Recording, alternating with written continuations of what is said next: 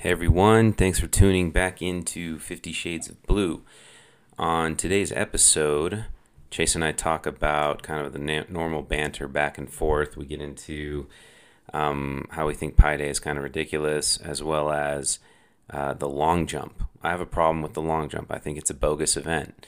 And then from there, we kind of get into the big news for the Church of Jesus Christ of Latter day Saints, which was that it was discovered that uh, Elder Uchtdorf or someone closely associated with him had donated money to um, a few pretty big Democratic campaigns, um, which is against actual church policy. So he had to come out and make a statement. Anyway, we address all that, just kind of the implications of that, what that means um, for the church, for the members of the church, kind of the nuance behind that and everything, and whatever else. And then from there, we actually do get into big, pretty big coverage of BYU sports because there was a lot going on. BYU's in the NCAA tournament coming up this week and their seating and where they stand, kind of their pathway. We think we talk a little bit about that. And then the other big news is that we talk about Tom Holmoe, who's the athletic director for BYU. He won an award, uh, national recognition from a group that recognizes good athletic directors.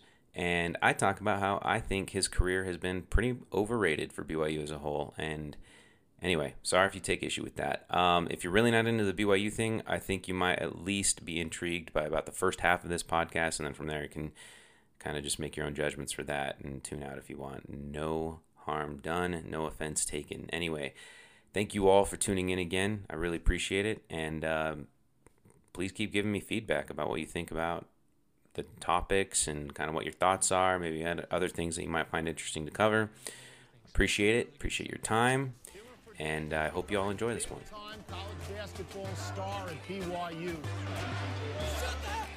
That's one of my lyrics in the song. There couldn't be a, a prouder older brother than Carlino. Me. A bounce to Haws. Haws posting up short corner right to the middle. Fades away. Got it! Gotta watch the three. When you're doing what's right on and off the field, uh, I, I, think the Lord steps in and, and uh, plays a you know plays a part in that. Magic happens.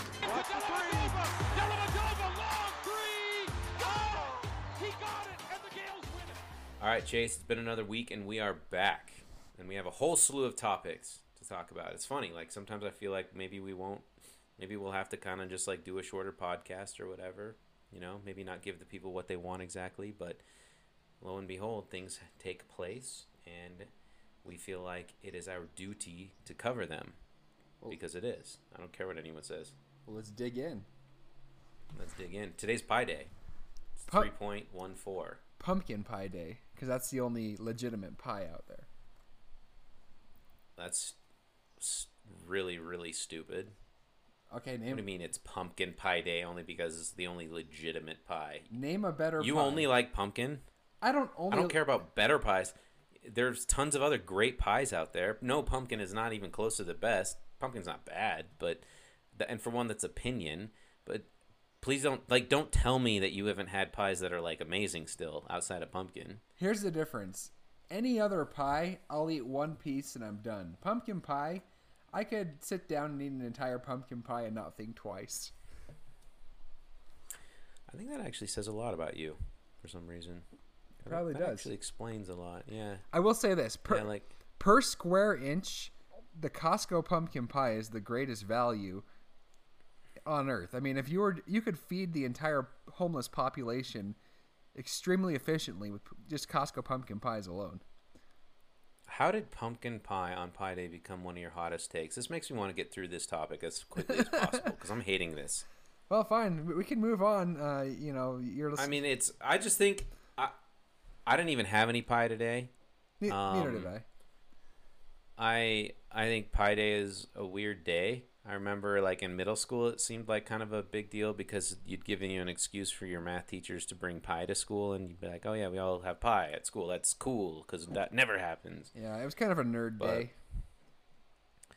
Yeah, that's kind of how I feel. Like, I don't.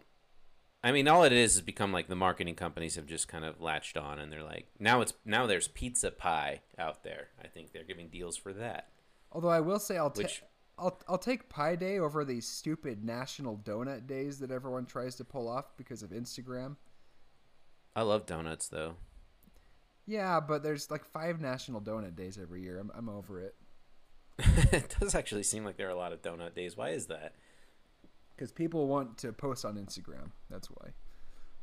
Like homemade donuts is something I feel like I could get into. Like I could get behind that. Yeah, So- that sounds good to me. Anyway, whatever. Pie Day. Who freaking cares? I'm. I'm guess you could say I'm anti Pie Day because there's pie is so great it should not be relegated to one day. So there you go. Same thing about donuts while we're at it. Which are there any other desserts that have their own day besides donuts and pie? Which I don't know if donut is a dessert, but whatever, sweet treat, whatever you want to classify it as. I mean, birthdays have cake, so you can, you can call that. No, there's not a cake day though. In order to be equivalent, there'd have to be a cake day. Fair enough. Anyway, all right. Well, so I was watching this clip on House of Highlights, and it was showing this guy that was doing the long jump, and it was extremely impressive. I mean, the guy jumped like I don't know, like ten feet or something like that.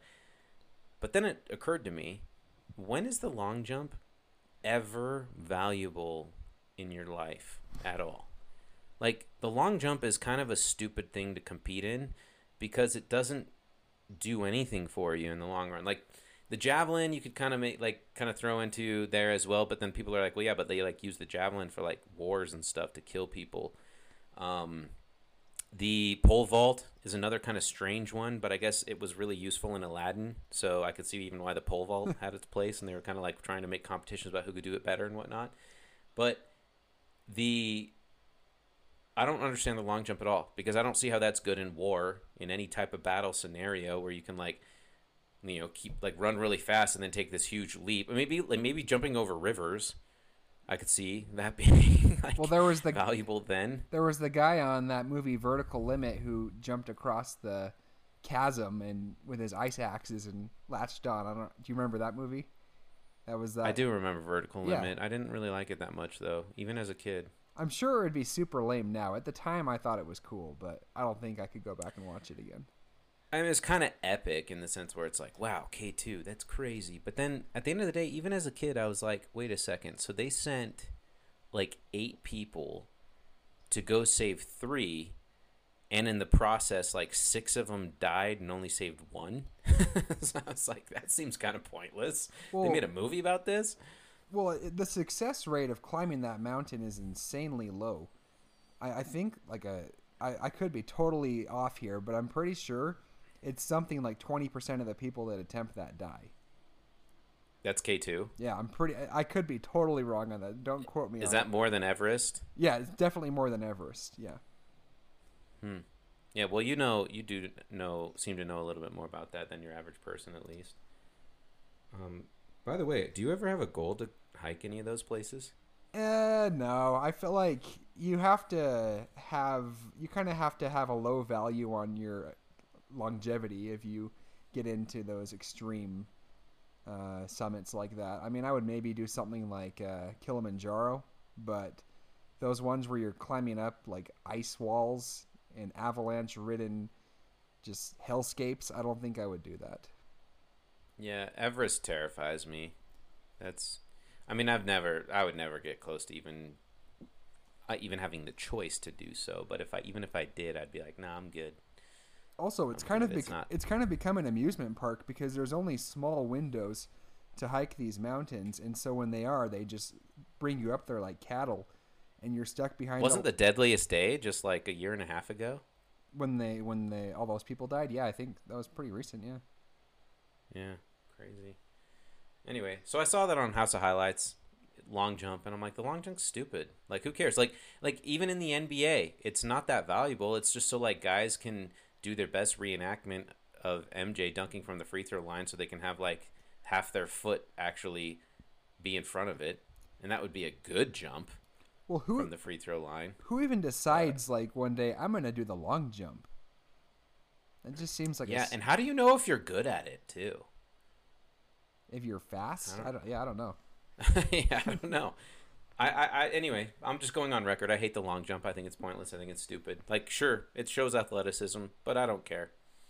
Um. Anyway, so did, that that is basically kind of the gist of what I had. I just kind of wanted to get through for the intro because those are some gripes that I had. But the big news from this past week without question, I would say, for people like you and I, and a lot of people in our circles that we rub shoulders with, is the fact that President Uchtdorf was a hot topic of conversation. I believe kind of starting Thursday in the Twitter world, and then the Trib released an article because they got a statement from his office that confirmed that his name, that he, that's at least somebody affiliated with him, had donated to political campaigns. More specifically, Joe Biden, Jon Ossoff, and Ralph Warnock. And or sorry, is it Raphael Warnock? I can't remember. Um, regardless, in the the two that were in part of the Georgia Senate runoff, that was a pretty hotly contested race because it meant that if they if the Democrats won, they essentially controlled the Senate because they have the tiebreaker with uh, Kamala Harris. So it was a big deal. There was a lot of money going into those races, and um, it came out that Dieter F. Uchtdorf's name had been tied to money that was sent to all three candidates, and there was a lot of talk about how like and and especially you know the reason why it's interesting is because the church that we're a part of and that he's an apostle for is viewed as a very very conservative church. There's no question about that, just culturally. Now, does that mean only conservatives are in the church? Of course not. There are plenty of liberals, um, and there have been liberal general authorities in the past. Things have gotten a lot more polarizing, I would say, since then, but that's maybe that's more recency bias on my part. I don't know for sure but that's my guess. I think a lot. I think most people would agree, but so that's why it was so interesting because they basically saw a huge contrast that one of the top members essentially kind of an administ- in an administrative role that's you know seen as an apostle of Christ felt it was necessary to donate to the two or three liberal democratic candidates right that espouse a lot of views that uh, a lot of members of the church would say are in contrast with the overall church's values and principles. And that's where I'd have even my liberal friends saying, well, hold on, hold on. That's not necessarily what it's all about. And that's fine. We talk about that another time, I guess. But anyway, that's just the background.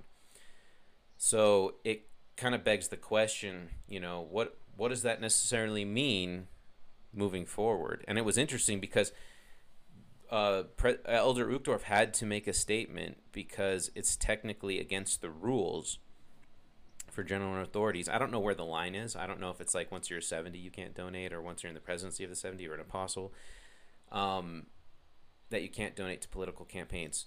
Uh, f- affiliation bears no importance. You just can't donate to political campaigns.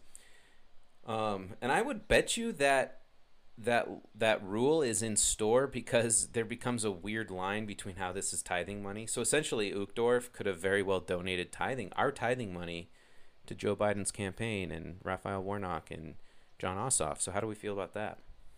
Well, I think first of all we need to um, we need to make sure now, we're real quick. Let me clarify. Yeah. I'm being tongue in cheek. Like I don't actually think our tithing money went to it. Like it's anyway, I do think that's why that rule might exist, or at least one of the major reasons why. But I don't actually think, like, oh my gosh, tithing money was sent to these men or whatever. Sorry. No, well, I think uh, first we need to make sure we don't extend the truth beyond what we know. What, what we do know is that the donation was made in his name. He said that it was by his family, whatever that means. I I mean, I guess that could mean he. And I his, think that means so. One one somebody made the point close to me that th- that probably means it was their his wife. I think there's a good chance that's true. They share finance accounts, financial accounts. That makes sense. It'd be a lot stranger if his kids shared accounts with him and used his credit card. And what I think what happened was that his wife just used his credit card and had to enter his name as what like the, whose name was tied to the credit card or whatever. I mean, I'd imagine she has a credit card of her own, but there's probably a lot of mixing and matching that goes on there too. And that's probably what happened. Is that would be my guess. Yeah, and uh, I mean that, that that sounds probably about right. And I guess it depends on what the relationship is between Uchtdorf and his wife. I mean, I, f- I feel like they're for the most part you would find that spouses would tend to agree on politics for the most part. But I think there are certainly situations where there's some variance there. Um, so I think anything we directly attribute to Uchtdorf. We're doing so with a degree of speculation, but I, I think it's relatively safe to say that this does sort of reveal Uchtdorf probably does lean left at the very least. And I think you and I were talking about this earlier this week, but I think the more concerning um, revelation here isn't so much that he donated to Biden, because I guess you could argue that maybe he feels that Trump is not good for the unity of our country and all that, and maybe he was doing it under that, I guess, motive. Um, but the fact that he went and donated to the G- Georgia Senate campaign, to me, just demonstrates that he's clearly, you know, in the Democrats. Uh, f- I guess he's he's on their team, so to speak, and he's more interested. Absolutely. And yeah, and he's interested in the the agenda Democrats have over Republicans. Which don't get me wrong, I don't think it's normal to believe that Republicans have, you know, that the Republican Party has all of the interests of the church in mind, or that Yeah, that the church is essentially a voting bloc of the Republican Party. I mean, it essentially is, but yeah, I, I agree that we do need diversity of thought still. So it's not yeah, we're not making any statements. It's just yeah, it be, the thing. It it made the Salt Lake Tribune for a reason, right? Salt Lake Trib posted about that, wrote about it for a reason, yeah, and it's for all the reasons we're talking about. and and I'll add this um, disclaimer about it too is you kind of have to take into account that Uchtdorf is coming from an entirely different background than most Americans are, where he grew up in a different country. He grew up in Europe, where there's a whole different set of politics over there. And I know me personally, if I were to go to a different country and try to, uh, I guess, assimilate into their social um, into the into like their social life and their culture and figure out how that intertwines with the politics there. That could be kind of a complicated thing. And I, I don't know, even if I were to go live in a foreign country for 10, 20 years, I don't think I would ever have the, quite the context and the understanding of that culture to really know how I fit into their politics. And so I could see how a guy like Uchtdorf would move here and maybe see, you know, Germany obviously being a lot more left wing than United States is overall, that he might, if, if he was like an equivalent of a conservative over there, he might come here and his politics would would more easily fit in with the Democrat politics here. And then obviously once he kind of affiliates with them, ob- even if Democrats became more and more left over the years, as we've seen, that he might just go along with that. And maybe he's been so busy with his church work that that hasn't even really, maybe he hasn't even noticed how far left the Democrats have gone. So I'm not ready to, you know, say Uchtdorf is uh, has been misled or anything like that, but it is certainly interesting to see, uh, you know, So an apostle go that way. I'm not totally sure I can get on board with your approach here because I feel like to some degree you're saying that essentially it's his naivety that's coming into play, and that's why it's like, oh, he doesn't know any better because he's a foreigner, essentially. And I under I can appreciate what you're saying to some degree because when I was in Mexico on my mission, I remember these members of the church were explaining to me kind of there's two major parties in Mexico, at least there was when I was on the mission, that were known as PAN and PRI, P A N and P R I and they were kind of talking about how like most members of the church were pan. I think i'm getting the names right at least. I mean they were essentially acronyms if i'm not mistaken. Pan as in bread. um yeah yeah yeah i'm pretty sure. But um I, like i said i think they were acronyms but i could even be getting some of that mixed up. Like i didn't know a ton about it but i believe most members of the church kind of went the pan side and PRI was you know the, the members of the church that were explaining it to me were PRI and they talked about how like they felt like alienated even back then because they they were with the PRI party for the most part. Um, but they were explaining to me like what the differences were between the parties and i was like yeah this is lost on me. I'm sorry. I mean that could have been political ignorance in general because i just wasn't nearly as political or politically informed during those times during those years of my life but i like yeah, that plays a role. I, I I'm with you there. And and Uchtdorf Uchtdorf I think has been in the states since the '90s, early '90s even, because he was a commercial airline pilot for uh, Germany. I think for most of his career, um, he spoke English at a very young age, so he probably had strong ties to the United States for many years. I don't think I would go the route where, I, in other words, I don't know how large of a role that would have played the fact that it's like, oh, he came to the United States and just wasn't really aware of what party signified what. But you do kind of bring up a more interesting question, which I think is something that needs to be addressed to some degree, which is that when these things happen, we need to acknowledge that you know these all all these apostles and prophets and members of the 70 have come from tons of different walks of life, you know, foreign or not. And I think it's interesting to kind of break down what the initial qualifications are for becoming like a 70, an area 70, right? Because that's basically the introduction. Uh, it doesn't have to be, but that is mostly kind of the route that everybody follows. And it's these these men are you know a lot of them are businessmen some of them are lawyers some of them are doctors obviously president nelson is a, was a very famous neurosurgeon very well known or sorry excuse me heart surgeon Yeah.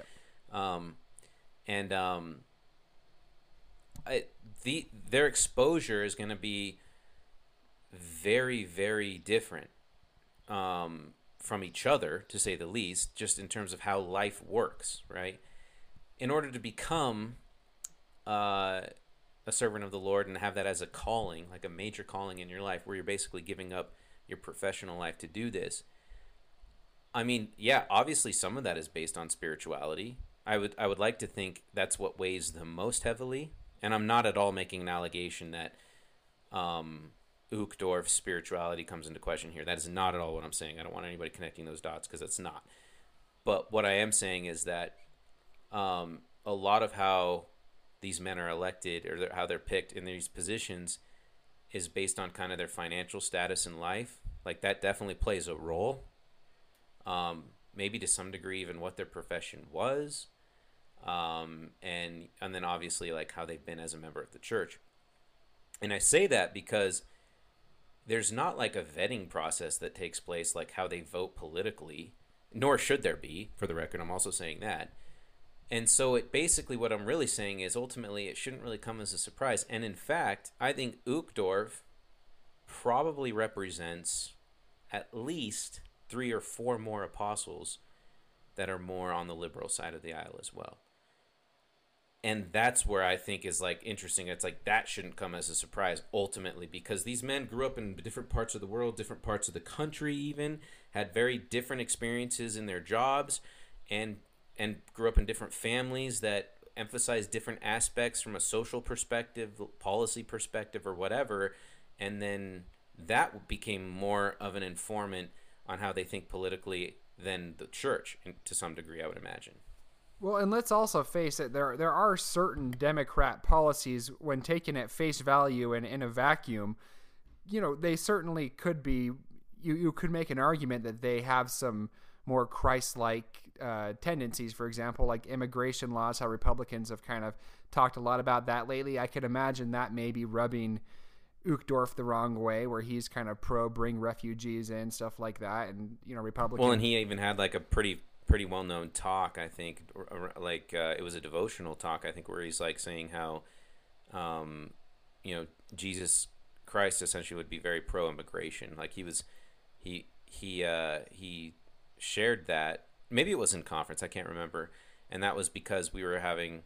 There was a lot of uh, divisiveness over like whether or not to let like the Middle Eastern refugees into the United States and kind of how to handle that thing. And I remember once he gave that talk, um, opinion, church opinion, shifted drastically the other way, and I think that was a good thing. I actually think that was a good thing that Uchtdorf highlighted, and I, I thought that was important. You know, there was there was something to be say about letting these people seek refuge into our country, and that being the more Christ-like approach. Yeah, and I think uh, what I'm concerned about isn't so much that we have apostles that vote Democrat, whatever. That doesn't really bother me. What I am concerned about is that people are going to latch on to this and then use it as an excuse to push their wokeism into the church in all different formats. Where a guy like Uchtdorf might have some of the share some of these beliefs, but with a more virtuous approach to it whereas i think a lot of people want to use this to like to i guess push a lot of their other agenda into the church and that's that's kind of where it becomes concerning to me because like i mean obviously the church we have a welfare system and that you know democrats are pro welfare but the difference being is the church has a lot more control over where where that welfare where that welfare money goes how it's used and also has a lot more control at the local level on how it's distributed.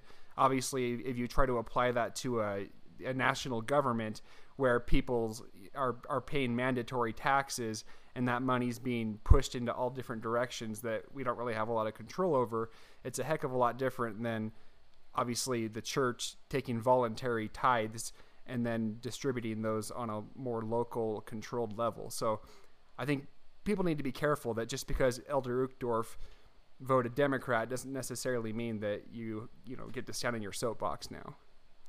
Well, although you say that, but you it goes back to that original interesting point, which is that what he was really doing by even donating to Ossoff and Warnock wasn't that he actually had a personal belief that those guys were the best representatives for the state of Georgia. It was actually a statement being made that he literally wanted all three branches of the legislative um, part of the government to to be controlled by the Democrats, and that's where it does where you you can kind of understand the fodder now that the liberal members of the church have because they're saying, well, he he wanted these a little bit more radical and progressive decisions to be made at a governmental level. And and that's fascinating to me because I mean they've been very clear about their agenda, right? Completely open borders at this point, which okay, that one that one I can see why Uchtdorf is for, but then they've also been very radical on talking about expanding the Supreme Court and expanding uh, the Senate into representation for Washington, D.C. and Puerto Rico, which would essentially get them a guarantee lock in the Senate, the Democrats, the guaranteed lock in the Senate for pretty pretty much indefinitely for years to come. And that to me indicates that like there seems to be I mean and and who knows for sure, right? Maybe he didn't actually think through it all the way. That's very possible. And we say he, right? Probably his wife or whatever, his family. It was at least at the very least a tacit endorsement and when you looked at his statement, like he didn't deny anything about it, right? He didn't distance himself at all. So it basically is Uchtdorf that donated this money, just to clarify. But I just think the uh, overall agenda that's what he's supporting and that is what's the fascinating question to me because uh, but but then again on the flip side the question is should he not donate just because he uh, disagrees with some aspects of their agenda but overwhelmingly agrees with others? I don't know where you draw that line. It's an interesting question. Well and i, I think at the very least the, the the the one good that comes from this for conservative members of the church is just to make sure we're, we're all taking a good look at ourselves and our politics and I, and making sure we're not trying to derive some sense of uh, self righteousness out of our politics and leave room for people who vote a little bit different than you to have some morality as well, even though they don't quite vote and see things the same way we do. I think that's maybe a lesson all members of the church can learn, both conservative and liberal. Um, yeah, I couldn't. I couldn't agree with you more yeah. there. And I think that's a pretty good place to leave it for now. Um, I'd be interested to know what some of the people listening to this might think. I mean, I've been getting some awesome feedback from our conversations, and people have had some very interesting things to say that I've always appreciated, and that's why I do it because kind of want to spur this conversation, get different opinions out there, and get receive different opinions from others as well. Um, anyway, let's move on. So let's finish this out with kind of talking a little bit about BYU because there is a lot happening with BYU. I mean, most recent big news is that BYU got seeded as a six for the tournament that's coming up this week for the NCAA tournament, March Madness. And we kind of thought they'd be right around there. I actually thought for sure they'd be a seven um, because they were right on that cusp of being six, seven. I thought they'd get pushed back a little bit and be a seven, which at this point, looking at it now, I wish they were because – they are now going to play the winner of UCLA or Michigan State, which is exactly what we talked about last week and which was exactly what we were scared of because I feel like Michigan State, um, Tom Izzo coaching them, like, come on. Like, that's. That's a recipe for disaster in the first round, assuming they beat UCLA, but who knows for sure. But I just I hate it. I I hate it. I think we're gonna lose on Thursday, but maybe not. Who knows? Because Michigan State has lost some bad games, but they beat two of the four number one seeds in the tournament this year. So what does that tell you? That means that they could absolutely beat us. Well, I think one thing everyone's missing here, because I've seen a lot of people say, "Oh, we should have the seven seed, then we'd be playing Maryland instead." Guess who Maryland destroyed twice this year? Michigan State. Yeah, I know. I know, but still, that I don't. I don't care. Like, I still like our chances against Maryland in the first round over Michigan State. I just do, man. I think Because it's, all not- it's all name brand, man. This is all name brand. We're. Absolutely, I, I admitted that. I admitted it's name brand, but Izzo's comfortable in the tournament. He just is because they haven't had a seed this low for who knows how many years. I mean, they've been basically a one through four seed for the last twenty years. Every Yeah. time they've made the tournament. Now they haven't made the tournament every year, but Let's put it this way: they're only a one point favorite to even beat UCLA, so they got to beat UCLA before we have to worry about you know high and mighty Michigan State. Um, first of all, second, uh, as far as like the the metrics and all the computer rankings go, BYU should handle Michigan State pretty comfortably.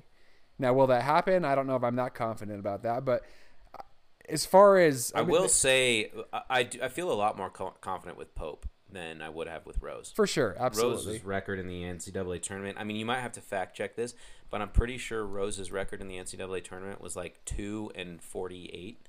I'm pretty sure. It right. wasn't that bad. I wish we made the tournament that many times with Rose. Felt like that bad. One one thing I will say is I feel like BYU always thrives better when there's a lot of doubters out there. I feel like the worst thing in the world for BYU is to have everyone saying BYU is going to win, BYU is going to be the dark horse, they're going to go far in the tournament. I would much rather everyone write us off and just say Michigan State's going to going to win that game. I would much rather be in that position than the other way around. It takes the pressure off and I actually think this is why we'll win that game. Wait. So okay, I, I I give you that. There is something to be said about that because it seems like we always, just always shoot ourselves in the foot whenever there's a when BY when people believe in BYU. In other words, you could you could have almost definitively said that as a four seed last year, had it played out that way, BYU would have lost in the first round to a 13 seed. Is that fair? Yeah. Well, and I'm I'm almost more concerned not so much about Michigan State, but the, the team we'd play after that, which is probably Texas, which is why I'm actually I can't even remember the name of the team Texas is playing. Um, it's like oh, I have it right here. It's uh it's uh ACU, which I think stands for like something Christian. Uh, Al- Albanine Christian. Yeah, I'm I'm having that. Yeah, I'm gonna yeah, it's Abilene Christian. Yeah. I've actually played from former Abilene Christian athletes when I lived out in uh, Lubbock, Texas. Well, I'm Uh, I'm going to put them over so I've- Texas.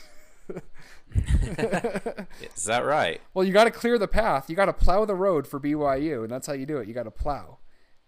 And so you put Abilene Christian. ahead. Here, how about this though? I actually wouldn't put Abilene Christian over Texas. I mean, like I said, I played over, I played against some of their alumni, and I was less than impressed. So that should tell you everything. No, I'm just kidding. Um, but really, I did actually play against some guys that had played there. But um, I will say Texas, I don't think is particularly good this year, though.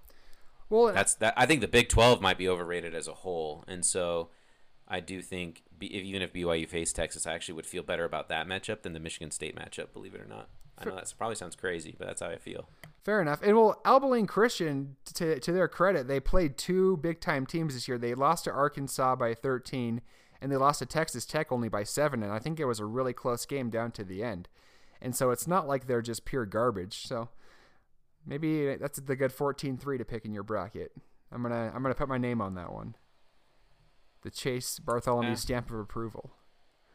Yeah, that's when everybody needs to basically pick the opposite. So just you've you've all been warned. Um, all right. So that's kind of where BYU stands right now. It'll be interesting to see how this plays out. This is probably one of the best times of the year. The weather's getting better. Uh, March Madness is back. It's spring break for a lot of people. Just fun times all around, man. Yeah, I'm still paranoid that somehow BYU is gonna get a positive COVID test or something right before, and we're gonna get screwed for the second year in a row. No, I'm pretty sure they faked it all through the football season. Now, once they've lost the Army game and never got to reschedule it, they're like, let's make sure that never happens again. So let's just sweep all COVID tests under the rug. They they just they just hire one guy to do all just spit into a cup for them all day, and they just keep him locked up in some bathroom somewhere so he doesn't. And it's an it's an intern that doesn't have a clue what the hell he's doing. I'm okay with it. Perfect. Yeah, they didn't. They didn't say that the person that's giving them their daily COVID test has to be qualified. they just say someone had to administer it. um, all right. Other news: Nacua Brothers is official. If you would have listened to our podcast last week, we were talking about how that was likely the case. Now, here's the thing: we didn't obviously break that story last week. We are kind of piggybacking off of what was already being talked about. But had you had listened to this podcast, like one of the first episodes, I had said I got information from somebody inside the program that was saying that there's whispers of the Nacua brothers transferring. I mentioned that. That is on record. And here we are. And they not only did they transfer, they transferred to BYU. So that's kind of cool. Do you remember that, by the way? Yeah, man. Fifty Shades of Blue, your first source for BYU sports rumors. Yeah, which I've already been wrong on a couple other things too, because some idiot told me that Jaren Hall was gonna probably stop playing football and just play baseball, which seemed like it made sense at the time because Jaren Hall was a really good baseball player and he was got had those concussions, so it's kind of like yeah, maybe just don't beat yourself up. But nope, he did the exact opposite, and he's in it to win it for football. Which brings me to my next point. The same insider actually talked about how Conover is the real deal. So he Uh, says this is the same insider that gave me the Nacua brothers info. So the good one, the good, the good insider said apparently Conover is actually pretty legit, and Jaren Hall is not a lock to be the quarterback, and so I think uh, it'll be interesting to see how that plays out. That Conover even apparently gave Wilson a run for his money in practices last year. In some respects, I would imagine there's a wide variance there, but yeah, so that'll be interesting. Well, I, I selfishly need Jaren Hall to come and give us one really good season because I really put my neck out there for that kid saying that he was better than Zach Wilson in 2019. And I, I need that take to to get, even though I know it's never going to get to the point where he's. Oh, Zach, you don't think Jaren Hall could be the number one pick in the NFL next year? Probably not, but I still need some sort of validation for that take. Otherwise, I'm just going to never be able to trust myself again. Yeah, you say that now, but you've made worse takes than that, if you can believe it. But at least you're honest about your bad takes. That's why I appreciate you, man. We all are. We as we should be. Anyway, so yeah, Nacua brothers. That's exciting. I mean, Samson's kind of meh, from what I understand. At least that's what my Utah fan buddies are telling me. They're kind of like, yeah, he was like okay, but I, I just think it's great to get another weapon. He, I thought he did pretty well at Utah, but maybe maybe that was just bad vision on my part.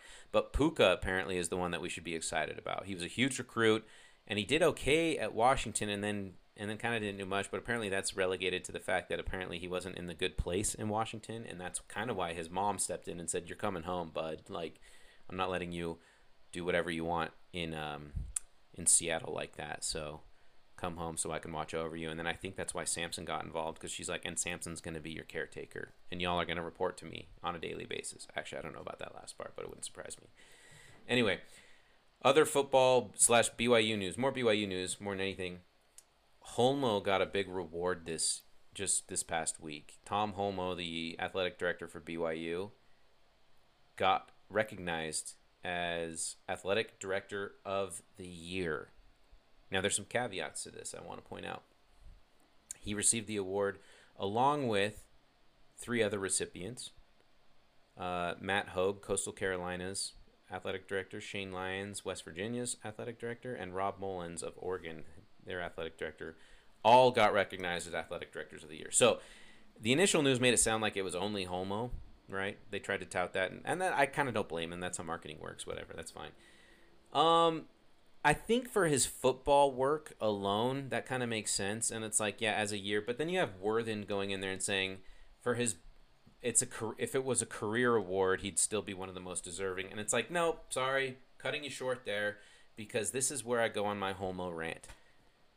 So in 2019, Tom Holmoe is in the locker room after we beat Liberty, and it it was a close game. We beat him 31-24. At that point, our record was five and four, and Liberty turned out to be an okay team, I guess, the following year. So maybe maybe that wasn't that crazy that we barely beat them. Our next two games were Idaho State and UMass, and then we were going to finish the season playing San Diego State.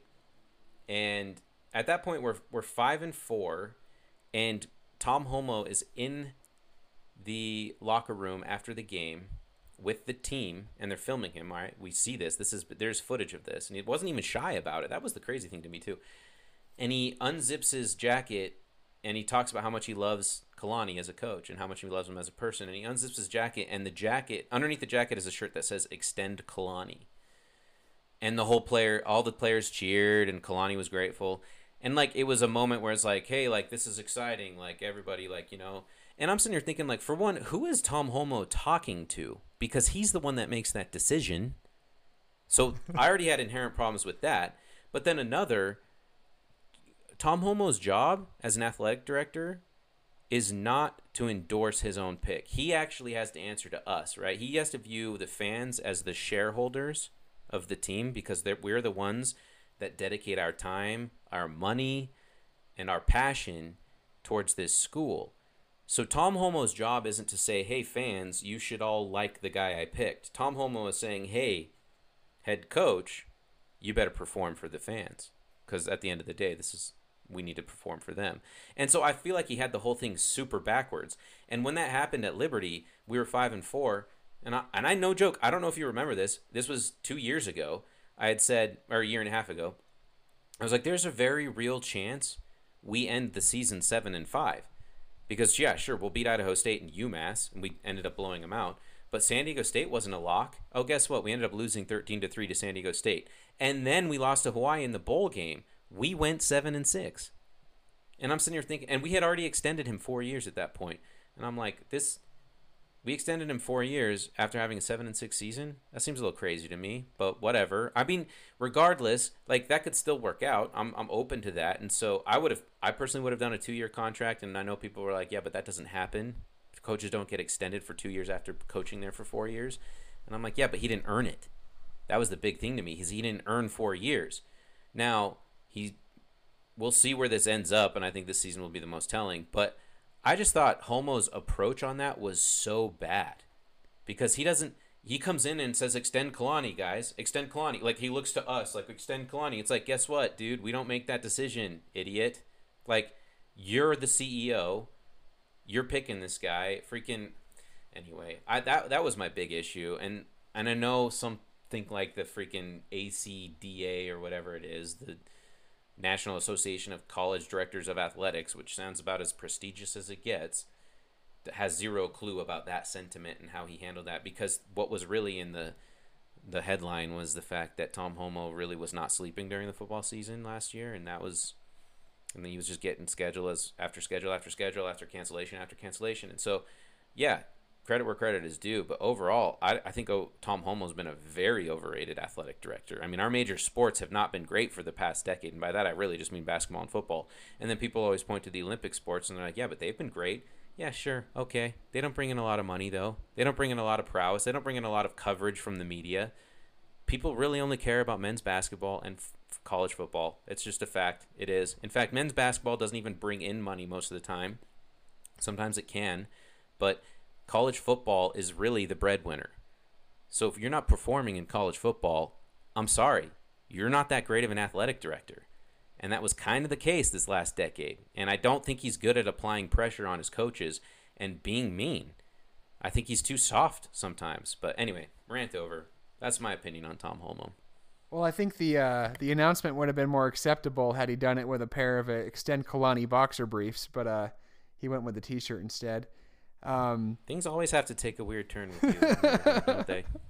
Um, what I what I will say uh, is, you know, BYU this last year, the year that this award was being measured for, BYU had the best combined basketball and football AP final rankings. The 2020 basketball team and the 2020 football team had the best combined final AP rankings of any team other than Ohio State.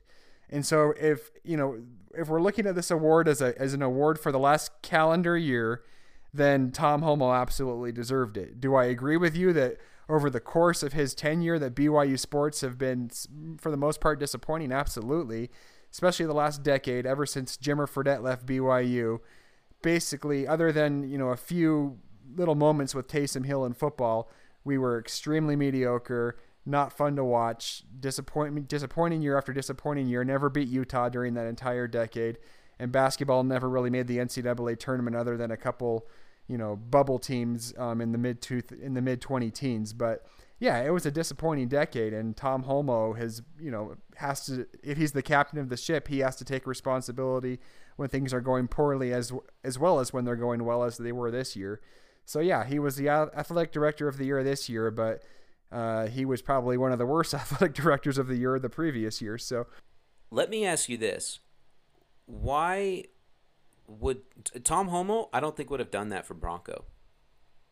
And Bronco had actually Bronco never had as bad of a season as Kalani already had had at that point. I mean, what was it? What did he go like four and eight in 2018, I think, or something, 2017, something like that. Yeah. Um, and so Bronco never had as bad of a, as Kalani's worst season, and he he had a few seven and five, eight and fives. In fact, I'm not sure Bronco ever lost less than eight games in any season besides his very first season. Um, why didn't Holmoe show up in the locker room then? Saying well, extend Bronco. Bronco probably. I mean, who knows behind the scenes? Maybe Bronco had a higher asking price. Um, Kalani seems like the kind of guy that's happy to coach at BYU, even at a you know a cheap BYU. That doesn't matter rate. though. It when it comes to Tom Holmoe's like optically showing up in the locker room saying extend. So in other words, by that saying Holmoe doesn't do it because he's like, well, I'm not sure we do want to extend this guy because he's asking too much money. I don't. That's those two things don't equate in my mind. Well, it's just not really Bronco style either. I think Kalani's more of like a, a showman who's willing to kind of put on the show. Holmoe was doing it though. Yeah, but I'm sure I, am sure that was taken into account. Bronco probably would have been all awkward about it, and Kalani. There's no question about that. Bronco was a freaking awkward guy, but I just I think that's a I think that's a fair question though. I mean, like in other words, like but this all goes to my bigger point that like Holmoe's really only doing this because he likes Kalani on a personal level. And I'm sorry, like that's fine, but when it comes to making these big decisions, you can't let these personal relationships affect how you are in public with these guys. I, I think that's such a bad move as an athletic director. I think that's crazy. I agree with you, and the 2020 football season put a lot of that under the rug, and we'll see. We'll see if Kalani can continue that to some degree, because otherwise the the pessimism is going to come right back from myself included. So, you know, I think Tom Holmoe bought himself a few a few lifelines with the way sports have gone this year. But let's let's uh, see how I feel after we go six and six again. I actually do agree with you there, and I do think like after this year, it's like sure, give Tom Holmoe the award. That's fine. He he really did earn it. He worked he worked his butt off. There's no question about that. But um, when Worthen gets up there and says that if it was a career award, he'd be just as deserving, and I'm like, nope, sorry, Worthen, you weren't there you weren't there. when, actually, he was there. He was there before he became president. I don't know how long he was there for, but regardless, Worthen's wrong, and I guess that's where the I take the most issue with that because this last year, sure, Holmoe did deserve it, but I felt like it was a good opportunity to kind of address how I thought about Tom Holmoe as a whole as an AD. Where where do you think uh, what what room in Tom Holmoe's house is he going to put his award on?